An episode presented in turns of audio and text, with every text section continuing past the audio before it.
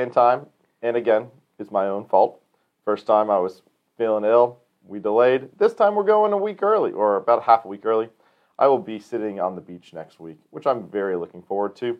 Father just got a somewhat beach trip, which we'll talk about here in a second. But as always, we're going to start with prayer. Let's do it. In the name of the Father, and the Son, and the Holy Spirit. Amen.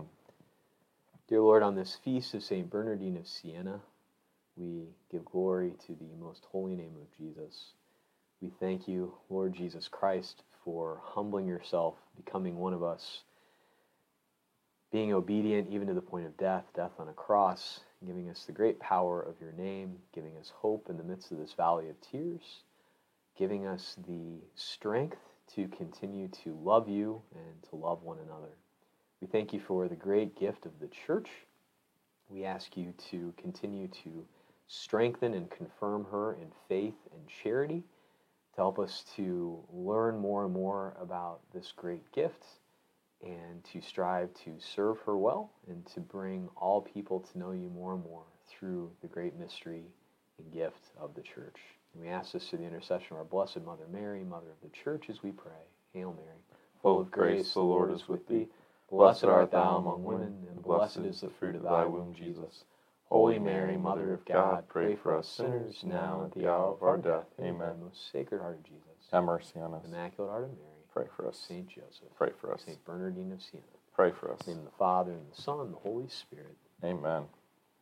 So before we get started, I thought you could talk about where you've been the past three days. We Oh. haven't seen you at masses. You didn't do the school mass. You didn't. And I didn't Cover Wednesday, Wednesday night. I did take Tuesday though, which was unusual um, because we gathered as a school group before we took off on our big uh, middle school class trip to the Outer Banks. So it's lovely, especially as someone who didn't grow up in North Carolina, to get to do a little bit of both uh, national, or I'm sorry, natural and um, what do you call it, like governmental history Mhm. of North Carolina.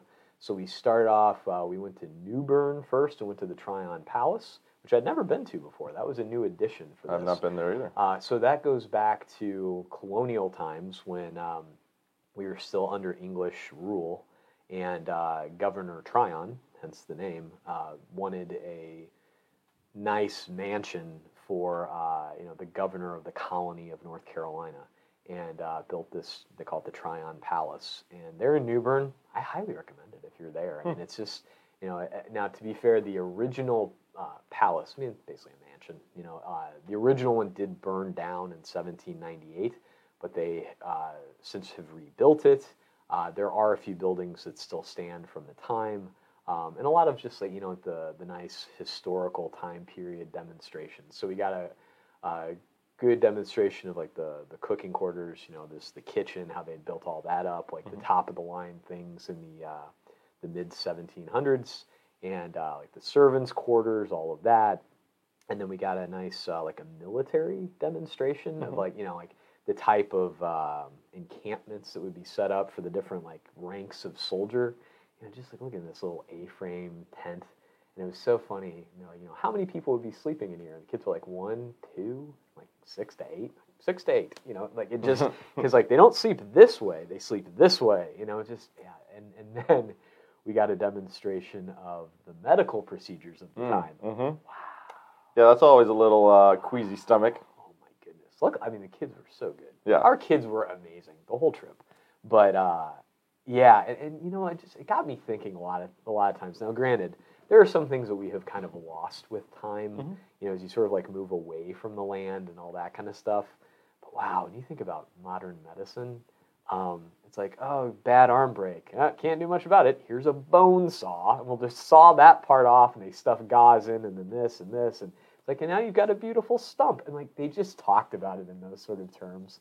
Like, oh, and here's a leech. We would just, you know, put these on you and bleed you, and like all this kind of stuff. Oh, mouthwash for the soldiers, garlic water. it's like that'll help, but I guess to to kill the bacteria. Mhm.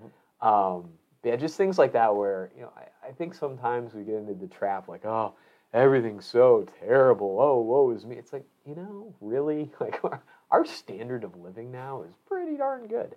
Uh, but anyway, beyond that, so we went to Morehead City all day on Wednesday. We were at uh, down by Harker's Island. We went to Cape Lookout and Shackleford Banks. That was amazing. Kids loved it.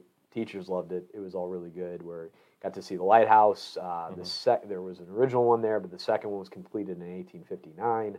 Um, interesting Civil War history there too, which was pretty fascinating. Um, we got to go crabbing. We got to see the wild horses, Mhm. uh, and we did get pretty close to them. And just like seeing that whole ecosystem was pretty fascinating too.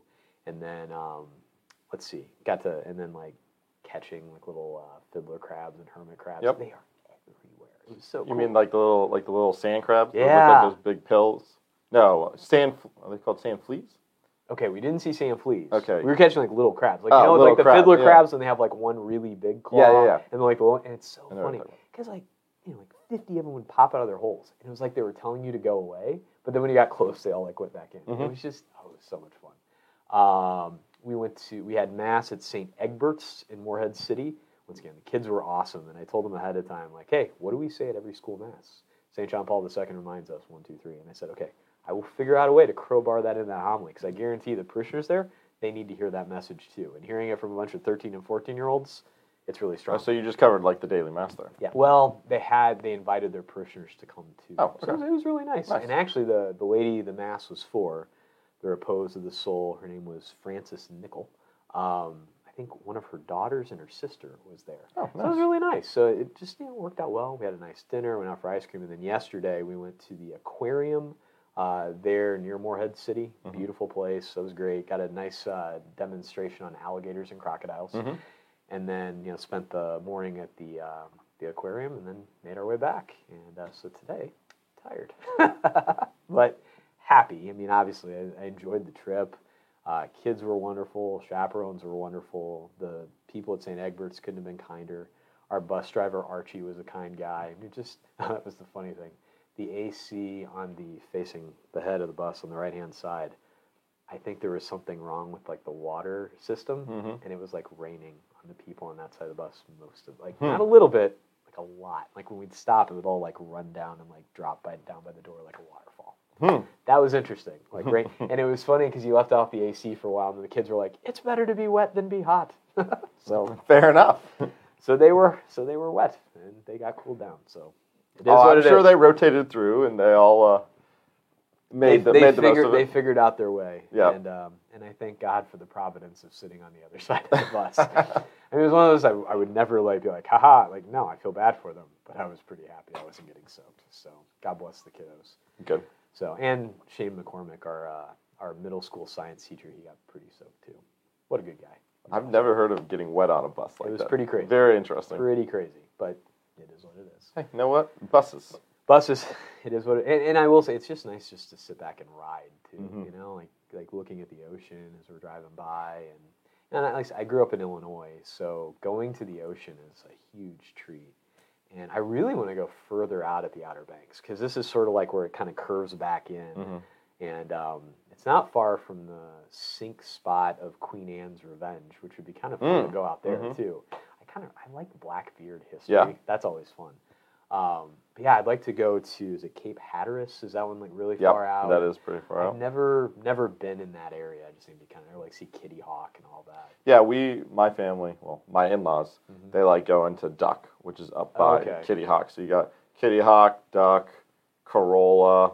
I think there's one other island up there, but then you're basically into Virginia at that Sure. point. Sure. Um, so I've been up there a couple times, but obviously I'm partial to Ocean Isle Beach, Yep. as is somewhat father, um, and that's where I'm headed next week. Good so for you. getting to my parents' place next Tuesday, be there for a week, and very much looking forward to Good it. for you. That'll Very different style than where you were of beach. Yeah. Um, Because yeah, you're much further in. You're not even facing east at that point. no, we're facing south. facing due south you start to point. curve back into North Carolina. Yep. But yeah, it was it was great, and I know it's kind of a long, you know, opening banter, but yeah, it was just I, I do really love getting to take these kind of trips and well, a to get to spend time with the kids because I don't get to be in the classrooms with them much, and just those you know those little things uh, that happen in between, just little conversations with them, and um, yeah, it's just it's just really good. And I know like I have you know little moments from growing up. It wasn't like a talk that particular priest gave, but just like small casual interactions, you Mhm. know. And um, I just I love getting to be a parish priest and to get to spend that kind of time with them was just a lot of fun. Yeah, it's nice to know people outside of the normal day to day routine. Yeah. Uh, you know, see how people actually act when they're out of the classroom, Yeah. get those conversations and not having to talk about work, getting to have those common th- experiences that you have. Yeah, I think it's really important to do It that. is, and especially with our seventh and eighth graders. So yeah, it was it was really nice. It was a good time. Perfect. Fantastic. Well, thanks for sharing, Father. Oh my goodness! Appreciate Thank you for asking about it. And now, as we- now you know why I sound so tired. I just wanted to preface that, and make sure we all knew why he sounded tired. so when we're in the midst of it, and I'm just kind of like this. Yeah, I am, no, I'm not going to fall asleep. I don't think. So, we talked about last time, which was only two weeks ago at this point. It was last week. It was last It was week. last Wednesday. So it's it hasn't been too long since our last one. Nope. We were talking about the Holy Spirit, and we actually ended the section on the Holy Spirit almost exactly at the end of last time. So we're picking up at paragraph 748 to more or less 800. Mhm. Um, and we're talking about the church. Now, last week, if you watched last week, the Holy Spirit was a little bit more nebulous. We said that we said that phrase a couple times because the Holy Spirit is a little bit more nebulous. And to be fair, one of the images for Holy Spirit was cloud, and that's where the the, the, the word nebulous comes from. It means cloudy. So Exactly. So literally and figuratively Mhm. nebulous. nebulous. The Catholic Church, on the other hand, is quite concrete. Mhm. I think, I know we always say this, but I think this was one of my favorite 50 so far. It's been really Because, I don't know, I love the Catholic Church and I work for the Catholic Church, and you are more or less married to the Catholic Church. So it very much is upfront, apparent in our day to day, something that we interact with. And so getting to read the theology behind it in the catechism is always just refreshing and reassuring Absolutely. that hey this is actually an important thing that we're working for And the nice thing is, too, if I'm not mistaken, when we're finished today at more or less 800, we're not done with the section on the church yet. I mean, we're going to keep going for the next section or two because there's a lot to say when it comes to the church. And I know at, first blush it may be kind of like, really? There's going to be more than 50 paragraphs? And there are. It's, it's, it's fascinating stuff. And to think, like, okay, this is the way that our Lord you know, determined to hand the faith on to us throughout the centuries. I mean, he promised he would be with us until the end of the age. Um, well, how does that happen? Here we go. Let's talk about the church. Well, first, we might as well do a little bit of the etymology of the word church. So, in 751, it talks about how the word church came from uh, Latin ecclesia or Greek ek- ekkalon. I've never taken Greek. Did you take Greek in seminary? I did. At least a little bit. Yeah. I mean, Um, it's been a while. I don't use it frequently, but I do say Kyrie eleison every. exactly. And you probably at least know the pronunciation uh, of words appropriately, or more or less. Don't tell Dr. Bradley Potter because he may not be happy with the way I've digressed over the years, but he's probably not going to. I took Latin in high school, and that was it. So, Yeah. Latin and Greek, yeah, never really happened. Anyways, means convocation or assembly of Or people a calling out of. calling out of or calling together in mm-hmm. some ways as well. So when we talk about the church, we're talking about people really coming together in mm-hmm. assembly, people gathering with one another. Um, and so this church, right, became the term using this liturgical assembly. People of God coming together in a community uh, of believers. Mhm. And then the Catechism starts talking about the symbols of the church that we see in Scripture, which I think we know a lot of these. We see a lot of these within Scripture and within the Gospels that we get on Sunday. Um, but sheepfold, Yeah. I think, is we, we hear about that a lot. Actually, we just had Good Yeah, Shepherd Sunday, not, weeks ago, not too think, long yeah. ago. Um, the cultivated field, which is kind of one of my favorites. I think that one makes the most sense to me. Oh yeah. Um, and like that and i like yeah cultivated and it's almost as though the cultivation is continuing to go on too Mm-hmm. you know it's like you think about the scattering of the seed which i know you like to talk about a lot I, I love the, the parable. it's wonderful and, and you know it's like that cultivation is going on within the church Mhm. and uh, yeah it's beautiful Because I always feel like the sheepfold very much is Christ is the head and we is the sheep. It it's harder to say I can be part of the shepherd too, but when it comes to the cultivated field, true, we are the seeds of the, the church. We're part of that fruit, but we are also called to be the farmer and to throw out the seed. So I feel like that can go both ways. Where the sheepfold, I always struggle with, kind of going both ways. Sure. You're a little bit more of the shepherd, so that fits a little bit more with you, you know, It in works. persona Christi. yeah and, and you've also got the uh, the pastoral dimension in your vocation as well So when you think about it, so My flock's just a little smaller. It's a little small. That's okay. No less important. And then we have uh, the building, right? The Mhm. stone the builders rejected has become the cornerstone of Christ. We are all part of uh, the building up of the church. We are all members of the church. I feel like, though, it works better with the body of Mhm. Christ, the body of the church, because you've got different parts of the body. You don't get the same analogy with the parts of a building. Like being built up of living stones. Yeah. You know, I mean, there is that, but I understand because it's, you know, think about the diversity of stones in a building. Yes, there are different sizes, but yeah, you're right. It's like, but that's it's a beautiful thing about the diversity of the imagery that we Mhm. get. You know, what sheep, seeds, stones. Like, I, God is so good and just you know continually giving us all of this beautiful imagery, and everything points back to the same reality. And not to poo poo the imagery, but I, I have my favorites. And I think everyone has Of their course. favorites. And Some's they gonna speak more to relate to certain parables different than others. Yeah, of course. And that's the nice thing about it. I mean, it's it's going to speak more to some people in, in different ways throughout time. Makes Mhm. sense. And then we kind of get into the foundation, mission, origin of the church. So, what I find beautiful, and it kind of summarizes this in 759, is that the church was the intention of the Father from the beginning. Yeah. Obviously, within the his divine providence in being in the always present now, um, the church was the goal ultimately of of Christ, right? Christ came to redeem us, to save us, but something had to be built and left when Christ ascended into heaven. Obviously, he was to send the Holy Spirit, as we talked about last week, but even then, there needs to be some sort of structure that we see in the foundation of the apostles to carry on this mission that Christ founded in his in his life here on earth. Um, and so we, but we also see this foreshadowing of the church from very early on, right at the very beginning. And I underlined part of 760 that I'm just going to read. Do it. Um, this is halfway through 760. The church is the goal of all things, and God permitted such painful upheavals as the angels' fall and man's sin only as occasions and means for displaying all the power of his arm and the whole measure of the love he wanted to give the world.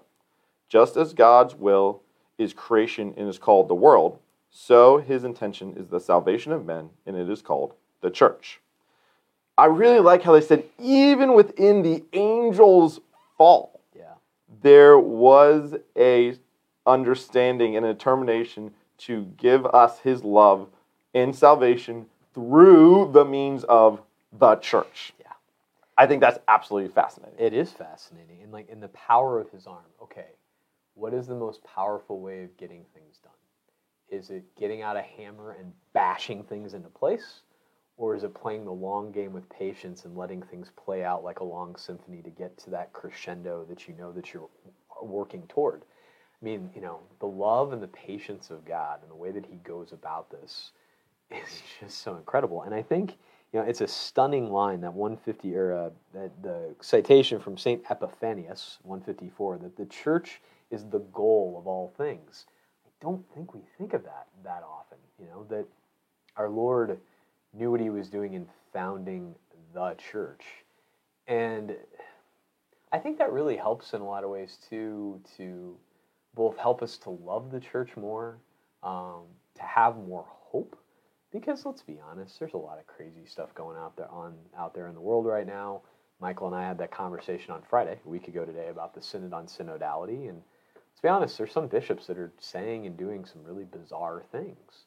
But at the end of the day, it's God's church. And according to this, the catechism of the Catholic Church, the church is the goal of all things. And as we find ourselves as members of that church, as sheep, as seeds, as cultivators, um, as stones, you know, knowing that it is animated by the Holy Spirit, that it is through the church that we are one with Christ. Um, it's an amazing thing that should both help us to love the church enough to keep giving our all in the midst of the church, building her up, offering what we have, you know.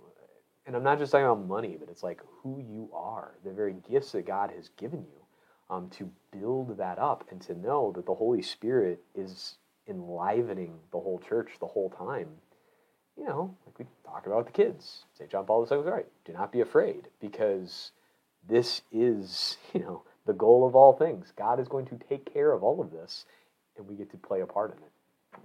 Yeah, church is the goal of all things. It's fantastic. It's a, it's a I, fascinating. I, phrase. I read that and I'm like, what? Goal of all things? Yeah. That's in the catechism? Hold on. Now I need to comprehend this. Yeah. And uh, kind of the rest of this is trying to unpack that of course, because there's a lot to be said here. and it's going to keep it going. But it's like, well, I thought getting to heaven was. Well, when you think about this, what does it mean to go to heaven? It's like to be united with Christ. Does it mean to be united with Christ? Like we are part of His bride. You know, the church. We become, you know, they become not two but one flesh. Like we become one with Christ. We become Christ in divinization.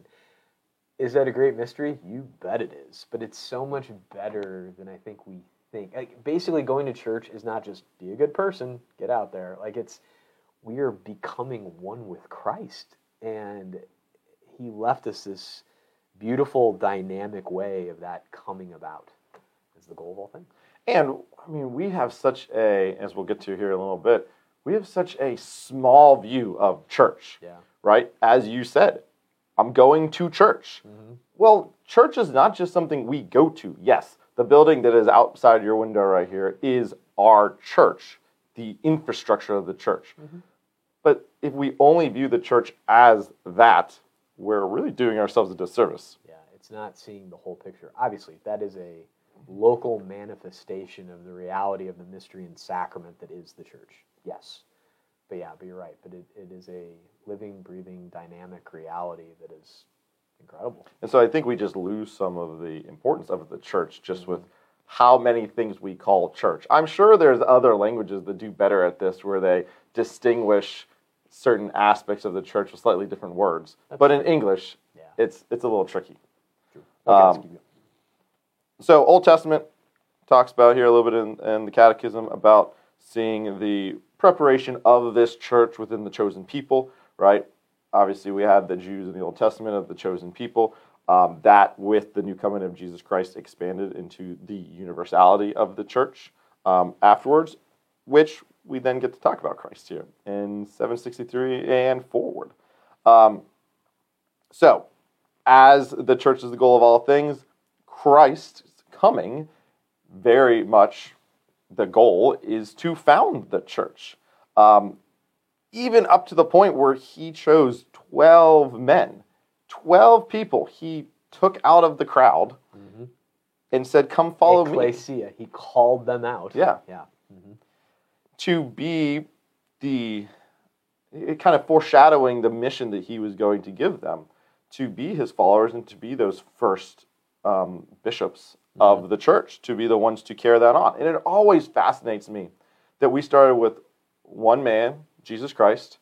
We moved up to 12 men. And then now 2000 years later we have the catholic church in the world the fact that you could start with that small group of people and get to where we are today that's mind-blowing to think about Of course. And I mean, and it points towards the divine reality that must be present.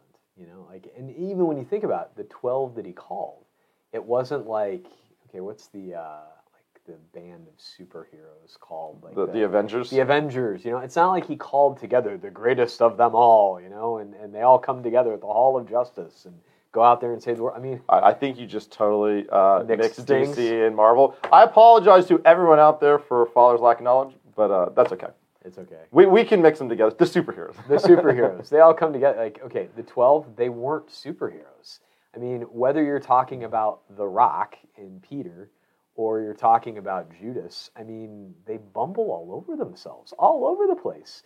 And the beautiful thing I love so much about the Gospels, and like this is listed a lot of times as like a proof of their authenticity, they don't try to hide that. You know, it's not like later on Peter defines himself as Captain America. I don't know if I just went to the wrong place no, you're doing great. Keep but going. but you know eh, eh, he's still like he so so Saint Mark is basically like you know um, a traveling companion with Peter and Dr. Michael Pakaluk just did a new translation of the Gospel Mark which he entitled the Memoirs of Saint Peter and Saint Mark is probably the harshest one about the bumblings and fallings around of Saint Peter and it's like so Saint Peter could have like not told Mark about this stuff but he did he told him because it's not you know, it's not dependent. The, the, the glory and success of the church is not dependent on us and like, oh, we got to get the perfect pope in there and finally good things will happen.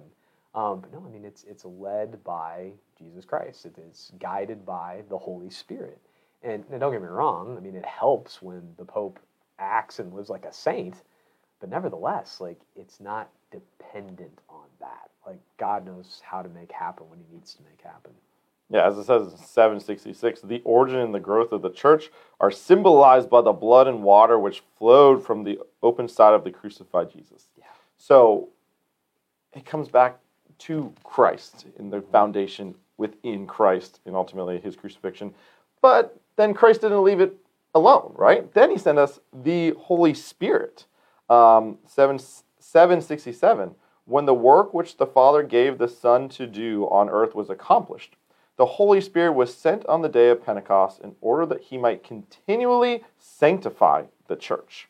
And so it wasn't just done and, okay, you 12 guys, actually 11 at this point, go figure it out. See you later. Yeah. No, we got something greater almost. I think it says somewhere in here that uh, I don't, I hope I underlined it, um, that with the Spirit of Christ coming, the Holy Spirit, we actually received something greater than we even had at that point, which we had the Eucharist already at this Yeah. point. So to say that the Holy Spirit is more essential to the church than even the Eucharist is pretty mind blowing as well. Well, the two, I mean, it, you can't separate. the can't separate out, them, yeah. because it's by the Holy Spirit. You know, you literally use that phrase in the midst of the consecration. Um, but no, I mean, when you think about this, I mean, kind of just going on what you were just saying. Yeah. there, And I want to find that section, so I'm going Yeah. to keep looking. like when Jesus says to the apostles, you know, and you will do greater works than these. Mhm. I mean, and you think about the things that Jesus did, like driving out demons, curing the man born blind, raising Lazarus from the dead, and still he says, "You will do greater things than these." Um, for example, in Acts the Apostles, I think it was the first reading at Mass Saturday two weeks ago. Uh, Peter gets called to the house of uh, Tabitha, also known as Dorcas, and raises her from the dead. Now, everything we know about Tabitha, also known as Dorcas, uh, she was wonderful and took care of the needs of the poor and all these good things. And Peter raises her from the dead. Now, obviously, she does die again, like Lazarus did. But when you think about this, okay, so Peter is involved in the work of raising someone from the dead, just like Jesus had done.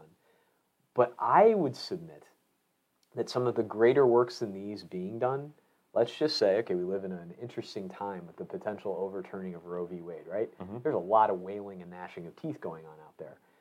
When someone that is entrenched in the pro abortion side of things and is wailing and gnashing their teeth, to see someone like that get converted, and it happens, and to be in love with Christ and to cling to Him, I would submit that that is one of those greater works than these, than the raising of Tabitha or, or Lazarus. Because Lazarus and Tabitha, also known as Dorcas, are, we're pretty darn sure where they're going, right? Like, they've been living a good life. They're, they're on their way to heaven. Like, this is a beautiful sign of the greater reality of, like, you know, life coming through in a physical way. But spiritual life, they're going to be on forever.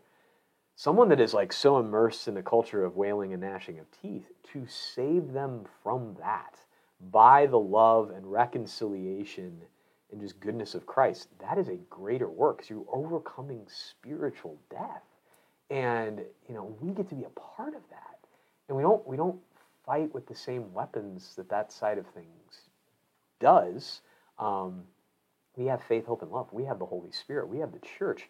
Like Jesus Christ has given us everything we need to do greater works than these. Like when you think about it, anytime Jesus says something that sounds too good to be true, it isn't too good to be true. It's like you just you have to look at the whole reality of it and see the like, wow, resurrection, reconciliation, these things actually happen, and it's amazing.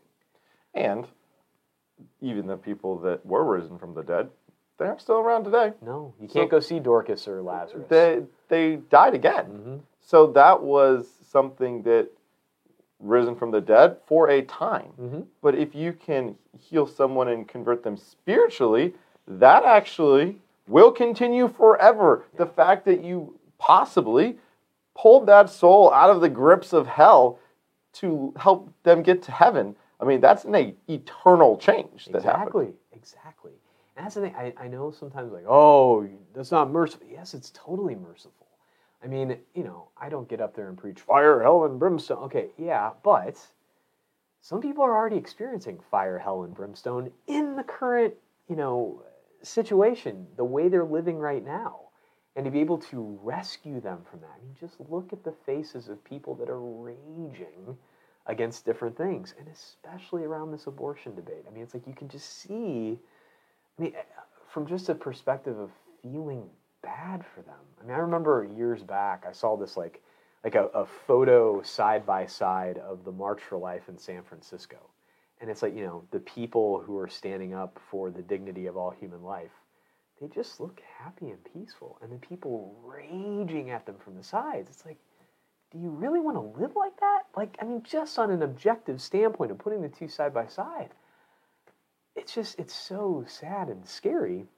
And you want to just like love them out of that. And Jesus shows us the way to do it and those greater works and those happen. I mean, there are real tears being wiped from real eyes, even as we speak right now, and we get to participate in that awesome mystery. I feel like it was a long tangent. No, I think it's a beautiful tangent, and I can't find the, the quote that I was looking for. I'll find it eventually. You will. Probably, We're going to come across it after the fact. You'll um, and I think that ties very well into 769 before we keep moving forward here.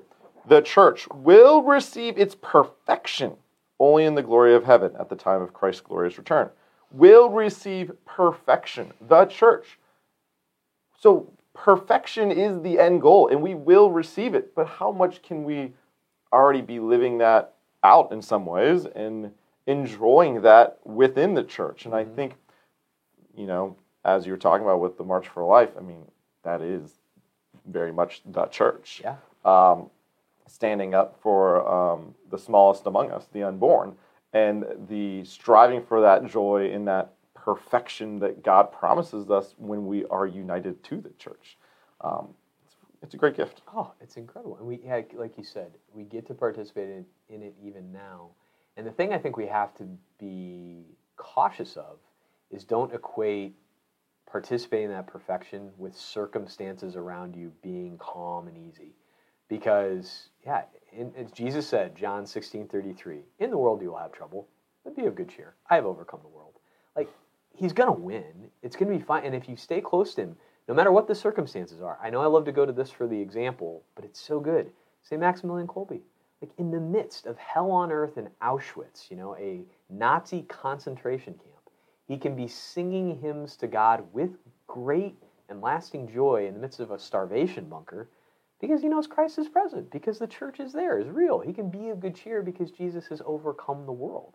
And so no matter what the Nazis throw at you, I know they're the easy big bad guy, but let's just use that. You know, it's like no matter what that regime throws, St. Maximilian Kolbe can start to experience that perfection even here and now and give others the hope to do it. Saints build up other saints. I mean, the people around him, like the man he laid his life down for, if I'm not mistaken, was present at Maximilian Kolbe's uh, canonization. Pretty sure and I mean, think about the impact it must have had on him, you know, and the good that that did, and you know, and him being able to go home and be with his family. How much he must have appreciated his family, like all the good things. No matter what the circumstances are around us, we can participate in that perfection. It's not easy, and I know sometimes we can be overwhelmed, like, oh yeah, thanks, Pollyanna. No, it's not that. It's it's it's not optimism. It's hope, and knowing that Jesus has given us what we need to live, like to get to experience some of that perfection now and to work towards its fulfillment at the end of time. Fantastic. Sweet. So, as we move on, we start seeing that the church is both a visible and spiritual reality, which I feel like we've been kind of touching on this whole time, right? I think so too. Um, is that, you know, we've got the physical reality around us that we see, the people sitting next to you in the pews, but we also have the spiritual reality of hoping for heaven and that perfection and Holy Spirit moving and all, all those aspects of it.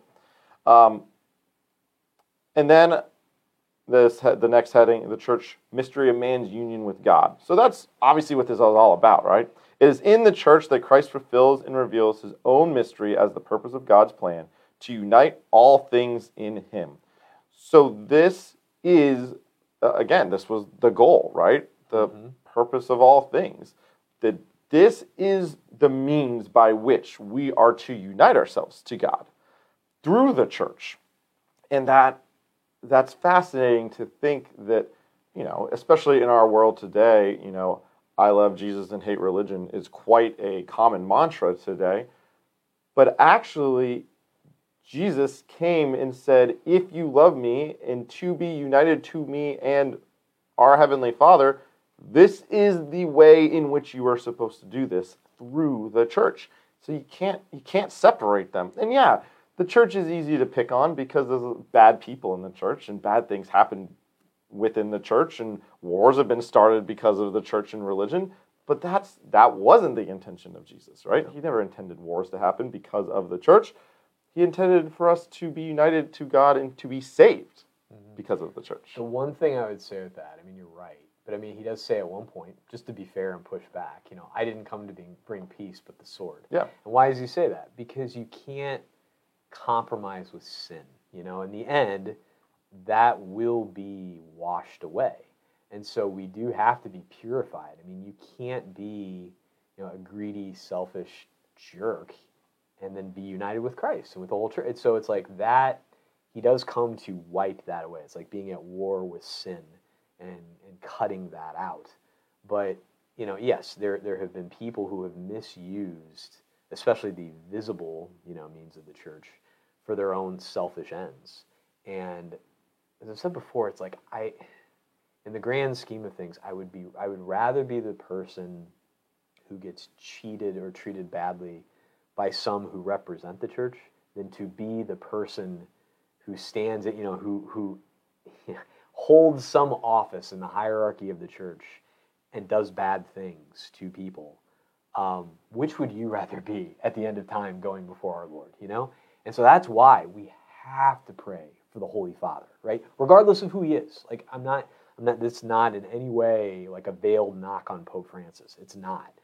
Um, I forget who the saint was. It's like, you know, if, if you say, like, if anybody who's ever thought about being the Holy Father and doesn't like wake up with like a cold sweat and fear, like they don't know what they're talking about. You know, mm-hmm. it's like to think about the fact like you are the one entrusted with strengthening the brethren and like think about like every mass in the entire world they are praying for you all the time and like what are you doing you know with the great um, you know responsibility you've been given and the gifts the characteristics the graces you know to go before our lord and say here it is and of course you know our lord knows all the circumstances he knows everything you bring to the table but you know pray for all of those in any kind of a position in leading and guiding the church because they are fallen, just like the apostles were fallen. As long as they lean on Christ, they'll be fine. You know, it's like at the, at the end of the day, if they are in love with Jesus Christ, and they're spending time with Him in prayer every single day, they have nothing to fear.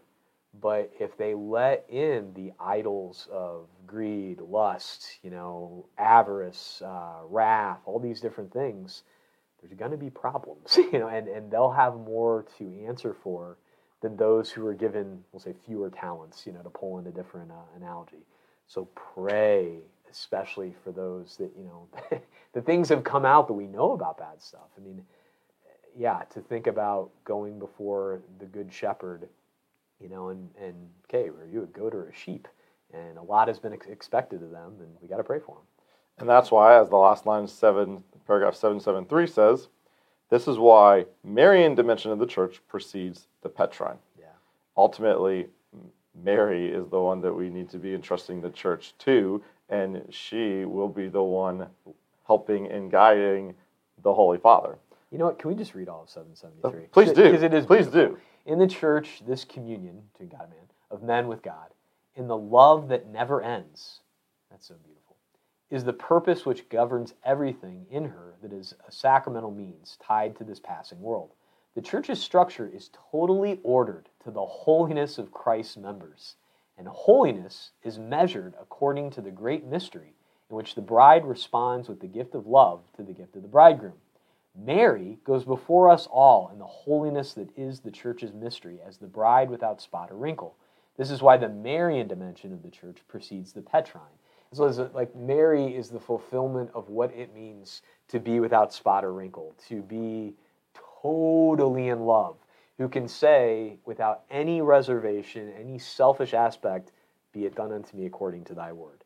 Like all of us who are fallen, like, you know, there's still a touch of like holding on to something where she's like, I'm here, I'm totally in on this. Where we, you know, in our fallen nature, and God knows this, He knows the whole thing, but like, you know, we hold back a little bit. She gives it all. the Petrine ministry, it's like, okay, the organizational hierarchical aspect, you do have to have that. Jesus set it up that way. He had his inner circle Peter, James, and John. Um, and then you have the other 12. You know, it's like our Lord even used a hierarchical structure, but it's not getting to the head of the hierarchy that's the important thing. It's to be holy. I mean, that line um, about the church's structure is totally ordered to the holiness of Christ's members. Like, that is what this is about, is for you to become holy. And that's just so great. It makes every living stone, you know, of absolute importance in you becoming holy. Yeah, and it's the structure. So this whole thing, you know, sticking it to the man and the hierarchy. No, actually, that is was created and built for our holiness. Yeah. And it's just weird to think of, especially living in the you know the democracy that we live Mhm. in and the you know checks and balances and everything that we contend with in politics. We don't look at that hierarchy and go, "Oh, that was built for our holiness," right? Yeah. That was built for, I mean, a democracy for to have a great place to live. But there's something so much better if we could say, and we do say with the church, this structure is here so that you make it to heaven. Yeah. And, and, and even because you really called me out on this and I appreciate it, so you may be a disciple of Christ here and now. Start to participate in that perfection here and now, that one day you may be a saint. Because that, that step of it is so important of becoming a disciple right now, and that involves your growing in holiness. And then the real means of which that we do this within the church is the sacraments. Yeah. Right? The seven sacraments that Christ gave us, those are the seven ways in which Christ said, Church, to make people holy, do this. And there's seven, these seven sacraments. And so the sacraments in the church are necessarily tied together.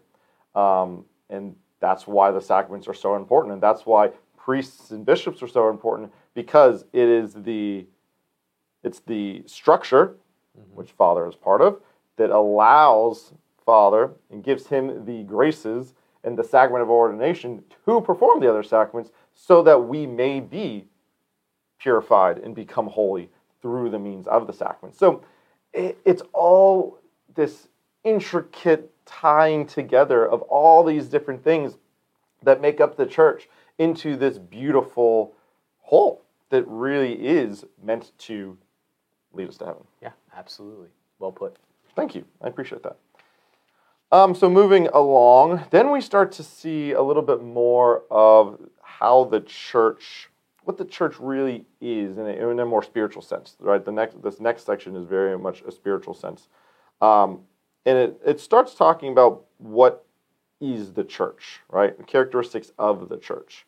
Um, so we get, you know, the members as being part of the church, the people of God. people of God. We get the um, the law of the church that you know every hierarchy and organization has to have laws. The mission of the church. There's all these different parts and all these different goals of the church. But then I really like where we get into 783. It starts talking about who we are as the people of God in the church and what role we, in some ways, have to play within the church.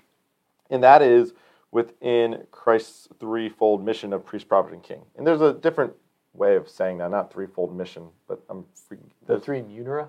three munera. I think I don't think I've heard that phrase before. Actually, I think I'm wrong. I think it's the three munera of the priest's office, but that's okay. That's, That's something fine. else. We'll just say Okay. the threefold mission of Christ, right? Let- Let's do that. Priest, prophet, and king. So when, through our baptism, right? I think we've talked about this earlier in the Catechism of, in conference. We have, and we've also done a homily series on it. We did. Mhm. We did do a homily back. series about. I don't remember when that was. It would be nice to be able to take that out and post It was it. Advent, I think, the year before COVID. I think. I think it was before. And so I think we were we were recording then. We did. we? Yeah. And the reason I say it is because it was three, and because there was one Sunday I had to be gone because I was up in Ann Arbor for a retreat. So I'm pretty sure it was that. That. Gotcha. um, Well, I'll, I'll find it and try to link it again. Cool. But basically, you know, living out through our baptism Christ's priestly, prophetic, and royal mission. Mm-hmm. Um, and I really like what it had to say about the royal mission. And I want to focus on this one because I really liked what the Catechism said here. Read away. Um, finally, the people of God shares in the royal office of Christ. He exercises his kingship by drawing all men to himself through his death and resurrection. Christ, King and Lord of the universe, made himself the servant of all. For he came not to be served, but to serve, and to give his life as a ransom for many. For the Christian, to reign is to serve him, particularly when serving the poor and the suffering, in whom the church recognizes the image of her poor and suffering founder. The people of God fulfills its royal dignity by a life in keeping with its vocation to serve with Christ. So, we are, through our service of the poor, we are living out our royal heritage with Christ. And that obviously is very counterintuitive. I mean, in some ways, Christ's whole life was counterintuitive. But by serving, we are participating in Christ's royal mission. Mm-hmm. And I think that is, it's a beautiful thought, but it's also a good reminder because, again, in our today's world, we don't think of royalty in that way right? We think of the pomp and circumstance, the you know the robes, the crowns, the banquets, the mansions and castles. Mm-hmm. Um, but that wasn't what Christ gave us in His royalty. He gave us service, and so the more we serve, the more we are royal with Christ. Which you know, a perfect example, you know, of a modern day person who exemplified that so fully is Saint Teresa of Calcutta. Mm-hmm. You know, when you think about it, it's like her being with the poorest of the poor, um, and just the you know the way that she like captures the heart of the world in doing so, um, and just is an exemplification of that. You know, she died 17 years ago, and three of our uh, young people at confirmation this year chose her as their patron saint. Um, I just, you know, it's, it's, it's a fascinating thing when you think about this, you know, just in God's good providence that the world came to know her. I think uh, was Malcolm Muggeridge did a documentary on her, and that kind of like really started to like propel her to the like the world stage. Um, you know, and just the, the people saw in her, you know, the light of Christ, and and almost like a she almost became like a royal figure. But it's not as though she lived in a palace. I mean, she continued to live with the poorest of the poor, and called out kings and queens. I mean, she called out uh, President Hillary Clinton on you know on abortion. Like she's accepting you know an award. It's like I don't think you all understand this. Like the greatest poverty in the world is to decide that a child has to die so that you can live the way that you want to live. It's like that's poverty. And you know, just for her to exemplify that. It's like that's the the royalty, and she just gave everything away and and, and you know emboldened and, and made the world more rich. And there are hundreds of those sisters all over the world. I'm sure there's even more than hundreds, but that, that continue on that mission in a beautiful royal way. And it's like, you know, and, and, and we get glimpses of this in our own life. It's like, you know, when you deny yourself, uh, when you strive to serve others and embrace your cross in that way, life is better. I mean, that's we were created to be holy, and the church is here to help us to do that. Perfect. And so within that, right, we are within the church, as we've been talking about this whole time, we are united with Christ in this, right? We're united in Christ's mission, priest, prophet, and king, but in a more real and even and spiritual sense, the church, the universal church, right, is united to Christ the church literally becomes part of Christ.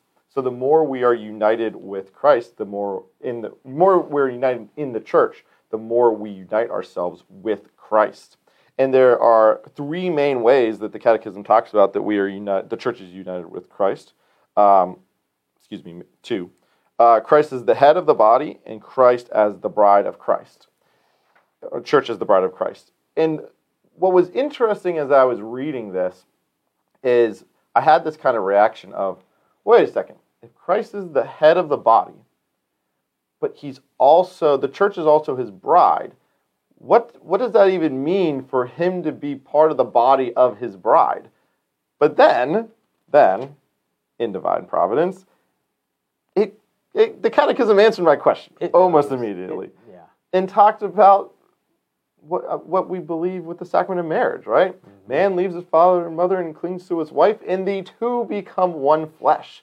So, how amazing this is that Christ is the head of the body of the church, but is also the bridegroom of his bride, the church, and uniting themselves together in this marriage, mm-hmm. and we who are married are paralleling this union of Christ and His church. It's it's kind of mind blowing. It's like being like it's a, hard to understand. like a living icon Yeah. of what is to happen. And notice that it is life giving, it is unitive, it is like all of these awesome things, and it's it's just such a such a, a beautiful like you know at the heart of everything. And so you can see why the devil wants to go after the family, wants to corrupt you know the beauty and the gift that is sexuality. You know, like all these different things, because like okay, you don't over sexualize things, but I mean there there is a beauty in the icon of you know bridegroom and bride coming together, new life coming from that, just like how incredible that is. Um, we talk about like spotless bride and all the the beauty of Christ coming together and becoming one flesh and understanding the fullness of that. Well, it is still a mystery, so it's incredible. And I will say, so there are a lot of beautiful quotes in 795, and I think my favorite is the last one, um, and it's a quote from Saint Joan of Arc, which also one of our kids took Saint Joan of Arc for confirmation. Um, it says this A reply of St. Joan of Arc to her judges sums up the faith of the holy doctors and the good sense of the believer. And this is what she said About Jesus Christ and the church, I simply know they are just one thing, and we shouldn't complicate the matter. Wow, that's so great. And, you know, and so here we are, and we get to participate in this great gift and mystery um, that we've been given. Yeah, and so participating in the church, we're not only part of the body of Christ, but we are also his part of his, bride. bride. And the relationship, the beauty of that relationship is us being within the church. I mean, how could you not want to be part of the church of Christ? How could you not want to be part of his body with Christ as the head, leading us through with his spirit?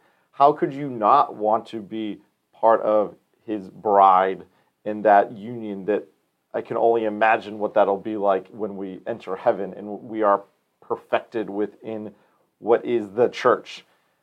When he wipes away every tear from our eyes. Why would you want to be anywhere else? I mean, that, Nothing else I can think that that. summed it up right there. Nothing else has that kind of a promise. And don't get me wrong, like, you know, the devil's been out a long time. He knows how to tempt us away from how good things can be. But this is the glory of this too. He provides us with reconciliation, with the ability to go to confession, have our sins forgiven, and be totally reunited with the church. I mean, it's just, he set up everything to make this so good and possible for all of us.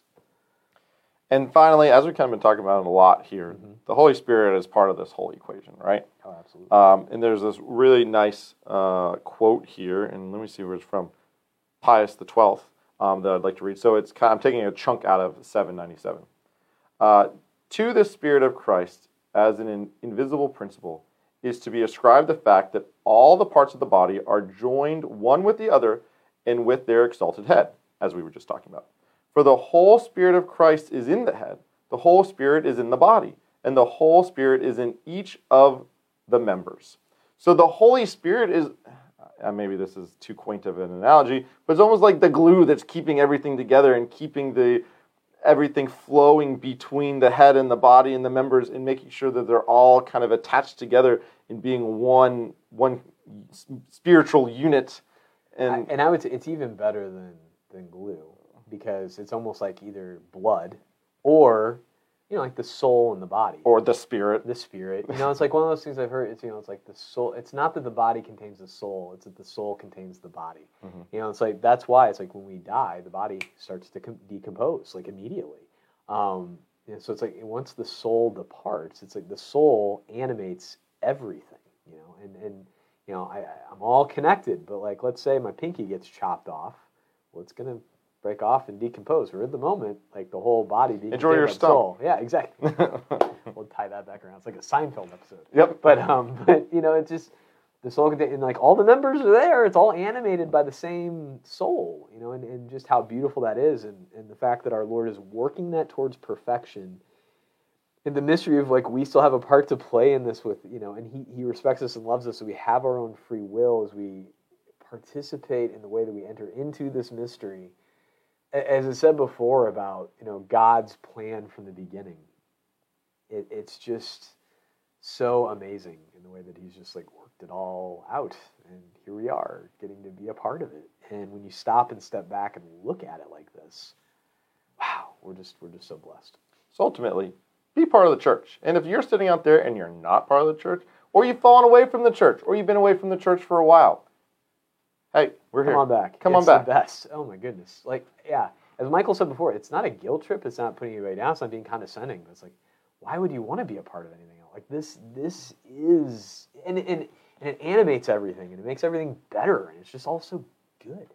And if you're feeling down about where the church is as a whole, and you know, as we talked about the synod on synodality, if you're, you know, popes, pope and bishops and priests and crap that's going on even within the church nowadays, hey, Yeah.